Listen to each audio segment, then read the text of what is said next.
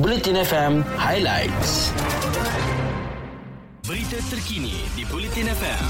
Sumber daripada Harian Metro, Berita Harian, Free Malaysia Today, Utusan Malaysia dan Kosmo. Seramai 99 pelajar di Asrama Maktab Mahmud Tobia Pendang Kedah disahkan positif COVID-19 membabitkan kluster dah penyarum setakat ini. Pengurusi Jawatan Kuasa Kesihatan dan Kerajaan Tempatan Kedah, Dato' Dr. Muhammad Hayati Uthman berkata, kes dikesan selepas beberapa pelajar mengalami gejala batuk dan demam. Bagaimanapun, Dr. Muhammad Hayati berkata pihaknya menjangkakan kes positif dalam kalangan pelajar di asrama terbabit berkemungkinan meningkat apabila keputusan baki ujian saringan diketahui hari ini. Beliau turut memaklumkan pelajar yang didapati negatif COVID-19 dibenarkan pulang ke rumah masing-masing.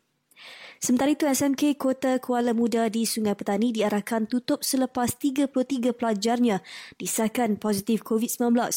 Menurut Dr. Othman, sekolah itu diarahkan tutup sementara bermula Isnin lalu sehingga satu tarikh yang akan ditentukan kemudian. Pelajar yang positif COVID-19 telah dihantar ke Pusat Kuarantin dan Rawatan COVID-19 berisiko rendah PKRC di Jitra dan Kulim manakala kontak rapat pula diminta menjalani kuarantin di asrama. Seterusnya, polis menahan empat individu termasuk seorang pemilik sebuah klinik swasta di Kota Baru Kelantan bagi membantu siasatan kes disyaki membabitkan kad palsu vaksinasi COVID-19. Ketua Polis Kelantan Datuk Syafiq Muhammad berkata empat laporan diterima Jabatan Kesihatan Kelantan daripada sumber berbeza berhubung kes itu. Bertindak atas satu laporan diterima polis, serbuan dilakukan bersama dengan kaki tangan JKNK terhadap klinik swasta itu ahad lalu. Kesemua mereka yang ditahan itu kemudian dibebaskan dengan jaminan polis dan kes akan disiasat mengikut Seksyen 420 Kanun Kesiksaan dan keluar negara kes baru COVID-19 di Jepun melonjak memecah rekod sedia ada ketika kerajaan mempertimbangkan untuk meluaskan usaha membendung varian Omicron di negara itu.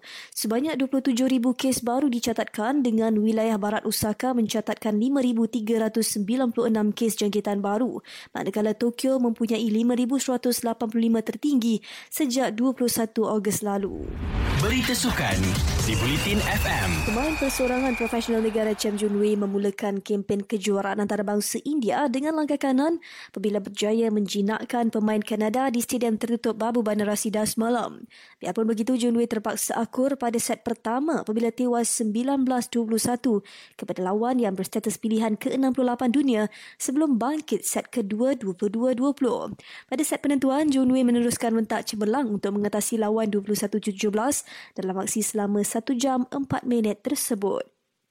Sementara itu pilihan kelima kejuaraan Vivian Hu Lim Chiu Sin tidak berdepan masalah untuk menang mudah dalam aksi 37 minit ke atas rakan senegara Go Peki Yap Ling 21-15, 21-12 dalam acara beregu wanita. Dalam pada itu, hasrat gandingan Wan Arif Wan Junaidi Haikal Nazri untuk mara ke peringkat seterusnya tidak kesampaian apabila tewas dalam aksi 3 set kepada wakil tuan rumah 18-21, 21-19, 17-21 yang mengambil masa 1 jam 3 minit minit. Sekian buletin kemas kini aplikasi Audio Plus anda sekarang. Set alarm untuk bangun dan dengarkan segmen kegemaran anda menerusi Audio Plus. Audio Plus semuanya di satu platform. Ikuti berita-berita terkini di Bulletin FM.